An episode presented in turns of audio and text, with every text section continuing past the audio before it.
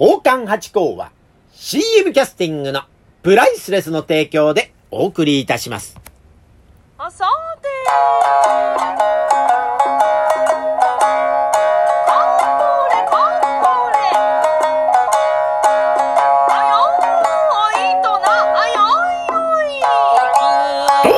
松野屋八甲でございます。水金土日の夕方6時は奉還八甲よろしくお願いしますというところでですね。いや、なんか最近こう20年来の知人とのご縁がまた繋がっていくということがですね、ちょっと増えてきましてですね。え、先日のこの人とよさんのね、えーねファンクラブライブに出させていただいたのもなんかね、20年来の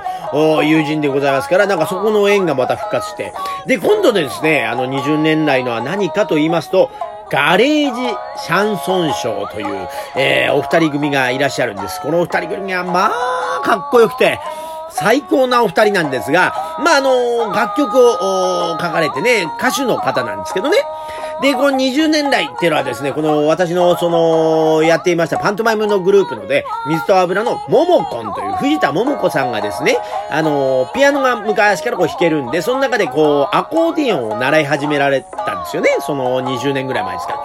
ら。で、その師匠が、この、ガレージシャンソンショーさんの片割れですね。佐藤義明さんという方で、この方がまあ日本一のアコーディオン弾きで、まあね、アコーディオン弾きというと日本でおいてはですね、コバさんがね、非常に有名で、もちろんコバさんも日本一というところなんですよ。まあだからそのね、曲の、楽曲によってというところなんみたいです。ジャンルによってというところで。やっぱこのね、なんです、シャンソンであったりとか、えー、なんですか、曲あんまり知らないな。えー なんかそんなその曲調、単語とかね、そういうアコーディオン使うのあるじゃないですか。その守備範囲というか、そういうのがいくつかあってですね。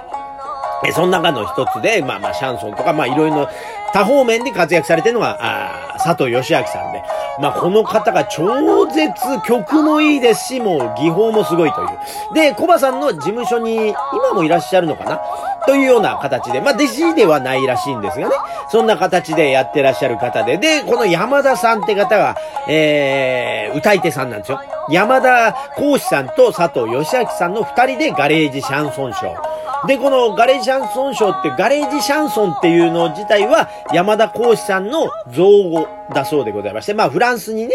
えー、行かれまして、で、その時にまあ、シャンソンにまたこう、影響を受けて、戻ってらっしゃるんですが、そのね、なんて言うんですか、この山田さんって方はですね、その、えー、これもまた20、30年ぐらい前になるんですか、25年ぐらいですかね、あの、ひまわりが、っていう歌、あったのを、皆さん、覚えてらっしゃいますかね？ドラマの主題歌とかになって。で、それで、まあ、ドーンとヒットを当てまして、わーっとなったけれども、その、売れてる状態が、まあ、忙しすぎてっていうんで、フランスに行かれたという風な話を聞いておりますが、で、フランスでゆったりとこう生活してて、で、その中でシャンソン。で、その中でもやっぱりちょっと山田さんって方は、毒気のある方でございまして、なんか、この裏ぶれた感じというか、えこの吹き溜まり感というか、その感じがとってもこう、好きなんだそうでございます。それで、この、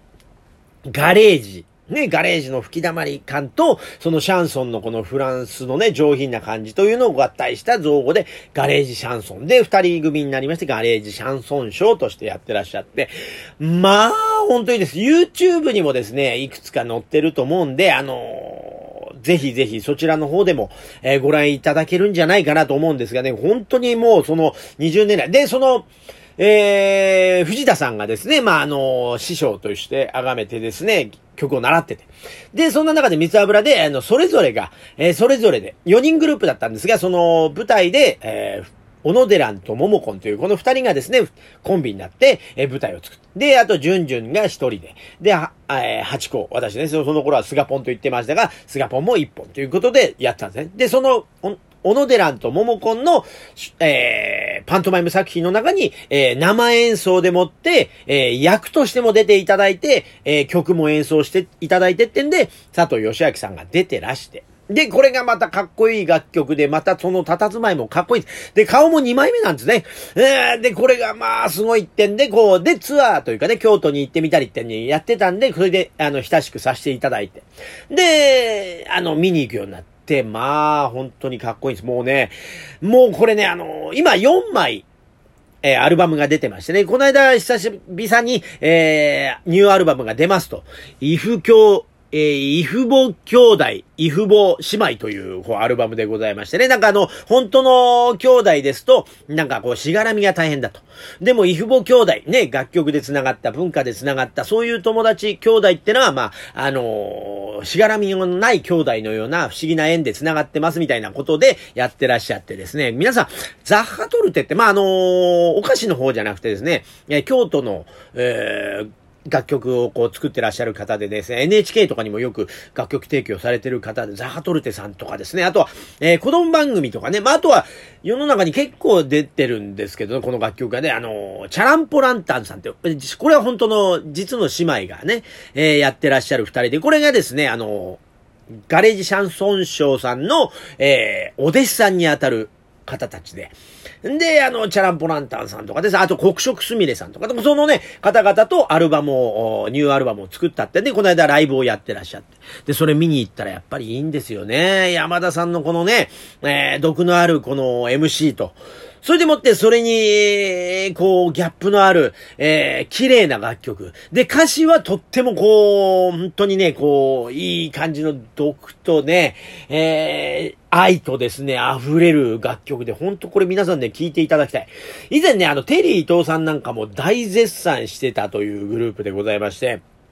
本当にいいんで、もう本当に特に特にもうおすすめの